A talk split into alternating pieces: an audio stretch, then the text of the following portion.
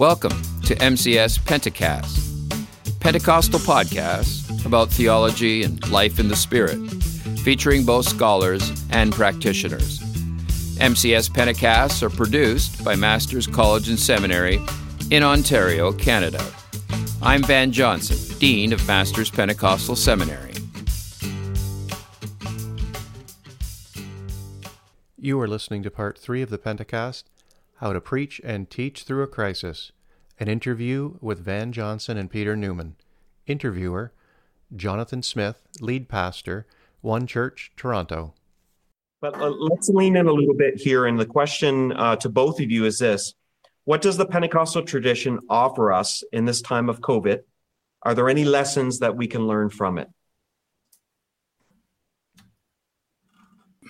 Um, every tradition has its strengths. I think one of the strengths of the Pentecostals was, maybe not so much anymore, but was the fact that they gained their identity. We talked earlier about the importance of identity as the people of God. I think Pentecostals understood that their identity was uh, the end times people of God. So everybody knows that Pentecostals draw heavily on Acts 2 what is not always seen is it was the eschatological phrase of Peter that helped uh, solidify in Pentecostals' minds who they were, right? Peter said, this, this is what happens in the last days when God pours out his spirit. So Pentecostals said, okay, we're people of the last days. Okay, so I'm going to be careful. I'm going to be careful not to go too long here on this, but I'm just fascinated with how eschatology works between the variables of space and time. And what the Pentecostals did here was they time shifted quite radically. They go from early uh, early 1900s and zoom back to the first century and adopt and adopt the the uh, conviction of the early church that these were the last days, which then propels them to the end of history. That's that's radical time shifting.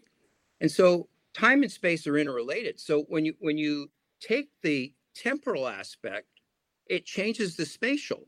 And Pentecostals quite naturally reduce their emphasis on the spatial because time had changed it. Time became larger, the, the immediate spaces around them uh, lessened, so that we might say um, they became more interested in redeeming people than redeeming the the space around them. Okay. But what's really interesting about what the Pentecostals did was, and again, I'm mindful of the time. Yeah, already 1245. Uh, is that this time shifting made Pentecostals very active participants. They engaged rather than um, isolated. They did not take their status as end times people as let's hunker down, store away in barns, pile all our toilet paper in the garage. But they but they went out and they said if it's really this kind of time in the world today, then we need to go do something. The spirit is enabling us. And that's what I hope we recapture. Anytime we're at a fragile point where we say, hey, we don't know how this is going to end, this is when the Pentecostal tradition says, well, okay, engage. don't retreat, right? Okay, so on the bibliography, there's two things. If you're interested in this, uh, there's an article that I wrote, um, Eschatology and Pentecostal Mission. You'll see it referred to there where I developed this space time thing. The other thing is, and since, since my pastor is here, thank you for sponsoring this. This past fall, we did seven weeks as a church on eschatology. Oh, what a gift! We uh, we did we did seven teaching videos and those are available. There's a price point to them. But what's interesting about that is this is great for young adults. It's great at this time. It's not directly related to COVID. We don't mention COVID. This was the fall.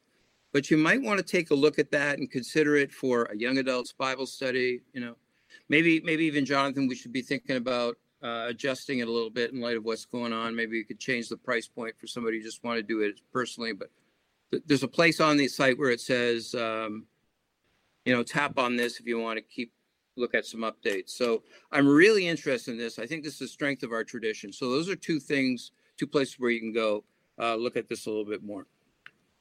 Peter, what do you think?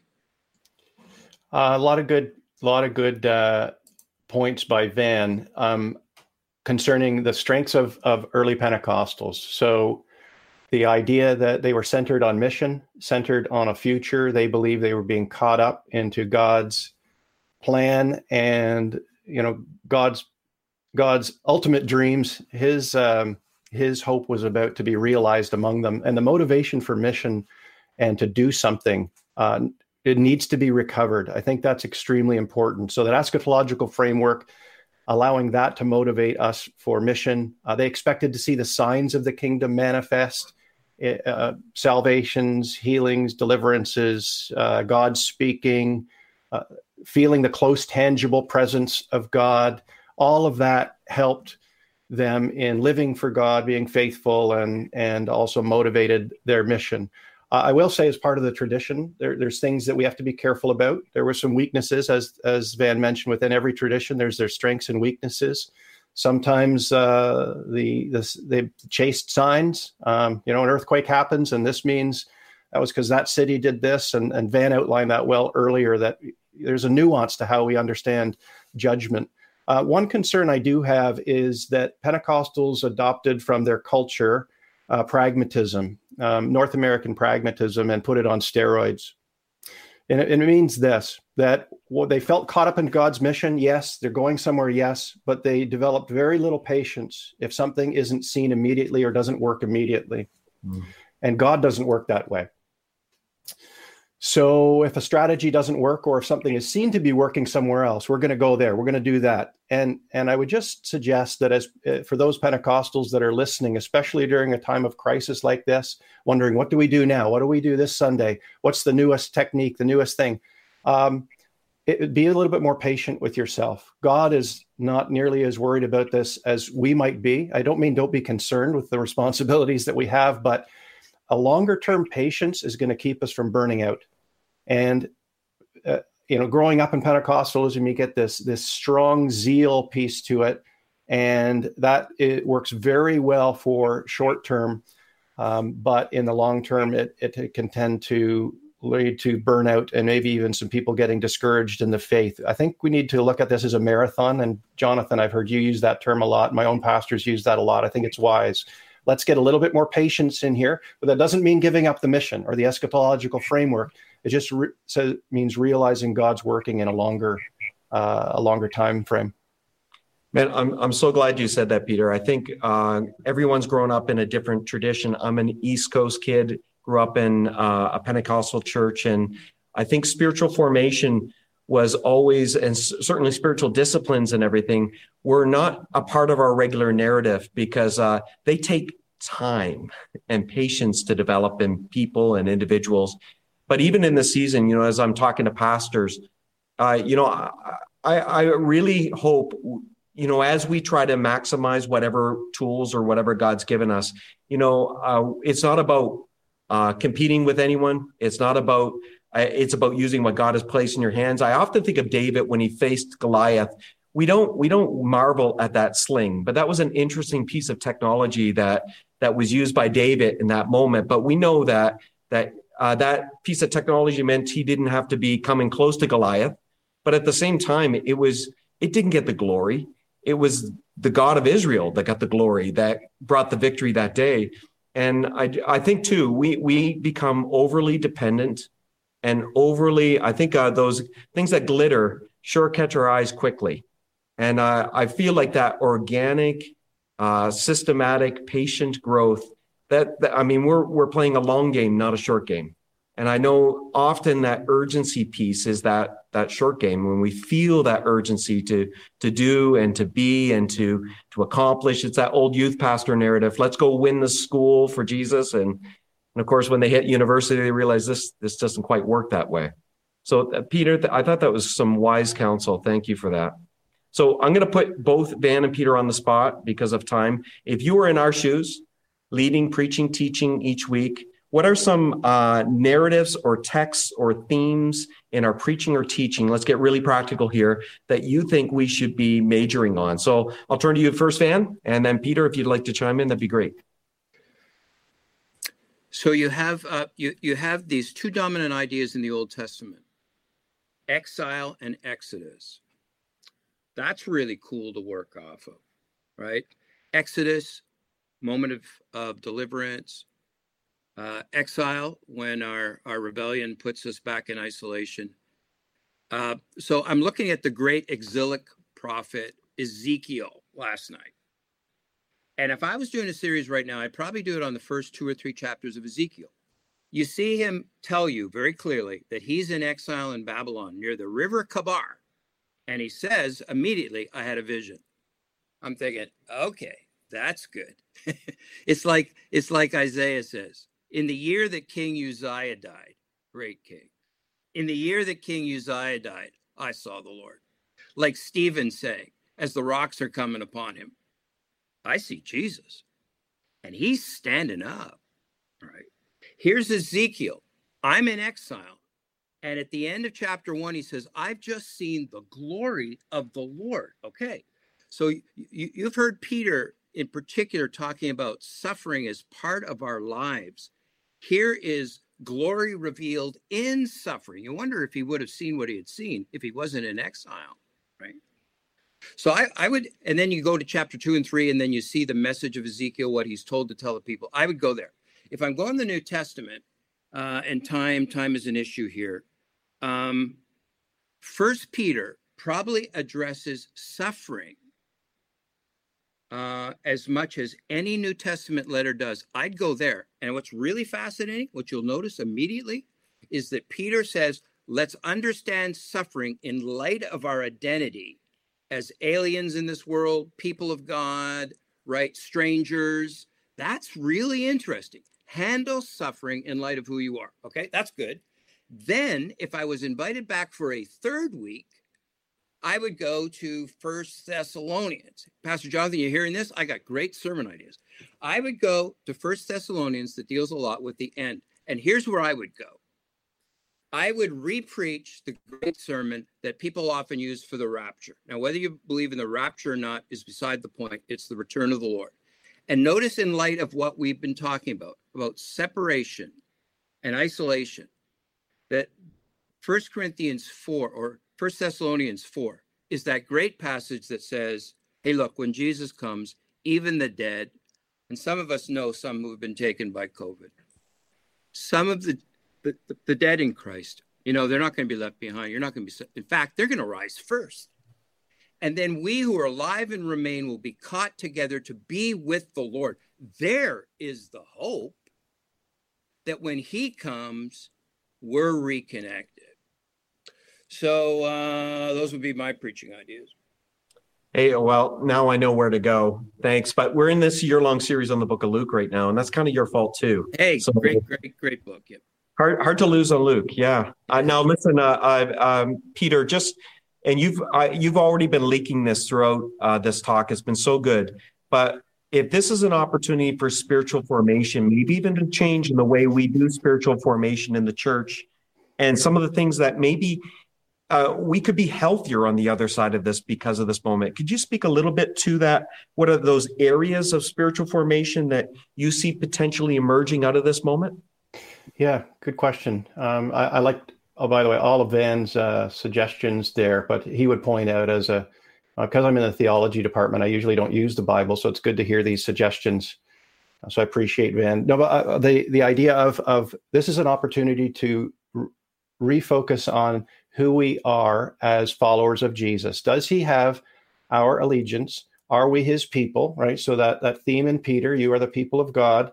All of those types of things, um, I, I think, are all really important. And by way of spiritual discipline, anything that can get us focusing on the fact that there's there's a longer term picture in mind other than our retirement uh, is going to be helpful developing patience and not panic in the midst of this, and something to help us begin to reveal and identify what are the cultural narratives and what might even be, let's call them cultural idols. So, the idols, I don't mean figurines here, I'm talking about the way the Bible talks about it. These are things we give our trust to more so than God. A very, very helpful book on this outside of the Bible is uh, James K. A. Smith's book, You Are What You Love. a fantastic book on helping us understand how culture regularly shapes and forms us. Look, anything we do repeti- repetitively, anything we speak or act, this is why worship is repetitive worship is actually so crucial. Um, anything we do repetitively is discipleship. But we are either being discipled for Jesus or we, be, we are being discipled for whatever cultural narrative is out there. there there's no neutral space here. Uh, and well, the reason we get so shaped in cultural narratives is that we don't even know that they're happening and we feel them deeply. And that's part of the reason why sometimes uh, I, I feel panicked or I feel other things are out of play. I want things to be normal. I've been taught that by my repetitive actions because of what I've been fed and enacted in culture. So I think understanding those cultural narratives and James K. A. Smith's "You Are What You Love" is is really helpful there. So a season for identity formation, uh, trusting in the Lord, not panicking, all of those types of things. Man, that's, that's a great book. I love that book and uh, great recommendation. Uh, we, when you talk about shaping culture, Peter, like uh, we also have a church culture. And I think those of us who lead church, you know, there are moments when you change something. It's not biblical. It's not even theological. It's a cultural thing that's been elevated to maybe even a unhealthy level in the church. So uh, maybe Peter, just uh, like as we as we uh, are cognizant of the culture and the world around us that can so easily influence you know our teaching or preaching or even our leading. But what about the stuff we built in church world that are may is maybe not biblical or theological but that's the normal people want to go back to.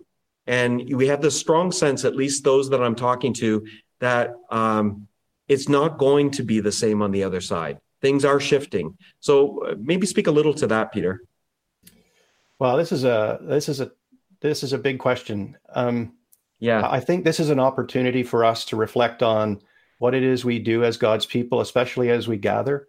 What is most meaningful for us? I was speaking to one uh, children's pastor in Ottawa a couple of weeks ago who said that the initial response was we're going to provide sort of virtual tools for parents as they take care of their kids and she, she quickly realized what the parents appreciated most were not online tools or, or, figure they could figure out some of that for themselves but it was the phone calls and the care and the share that was happening.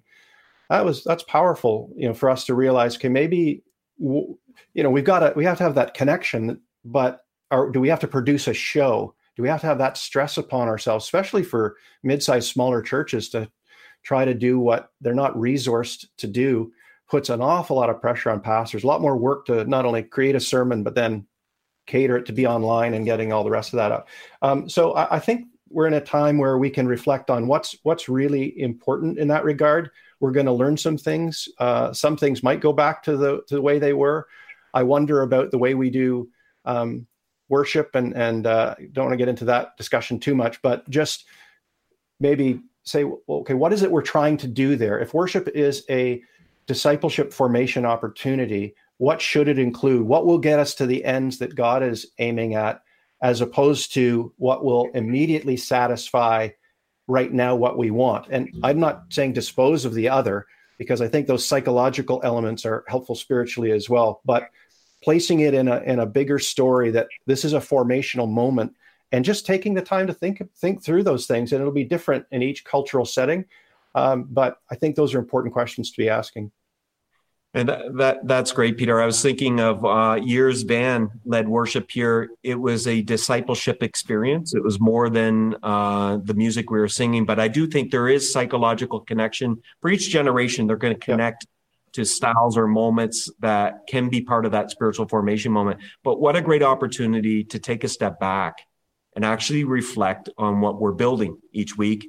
And every, you know, we think of leadership sometimes as making a decision and we have an idea of some corporate type leader but leadership is decisions and they're the small decisions often that is forming a people and storing that and being very careful with what we do with that i think the longer i've been a pastor the more mindful i am the little decisions along the way the decisions whether it's teaching or decisions of what we profile or what we emphasize all of those things are messaging things and that's part of spiritual formation uh, in conclusion, guys, uh, and maybe I'll turn to you, Van, first. You know, when we were prepping just for this time with all of you online, I asked them, uh, and it came out of them. You know, I, I love how much they love pastors.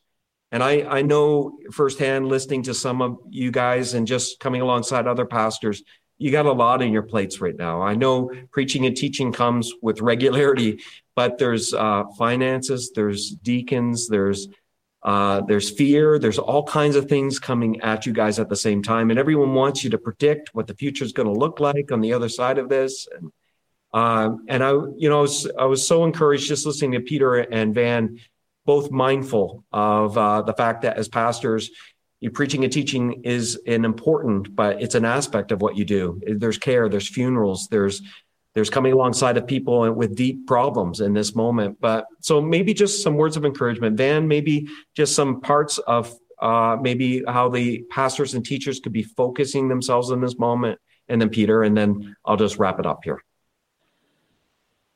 So I'm going to take something from Luke and I'm going to read you the verse that was my favorite verse in high school. And it was my favorite because I misunderstood it but seek his kingdom, and these things will be given to you as well. That was my life verse in high school. I went to youth on Friday night. I was in church all day Sunday. But for my faithfulness, God would give me the girl, the car, the job, the home. I love that verse. And I get to seminary and realize I might have gotten a little wrong. There's something called context where Jesus is talking about like look at there's a lot of stuff here about how God takes care of what uh, what flowers need and birds need. And then it became my favorite verse again. And uh, this morning, getting ready, I thought I'm going to talk about this. What this now says to me is that in light of God's calling on my life, if I pursue that, He'll give me everything I need to accomplish it. My word of encouragement to all of you is well, we didn't see all of this coming.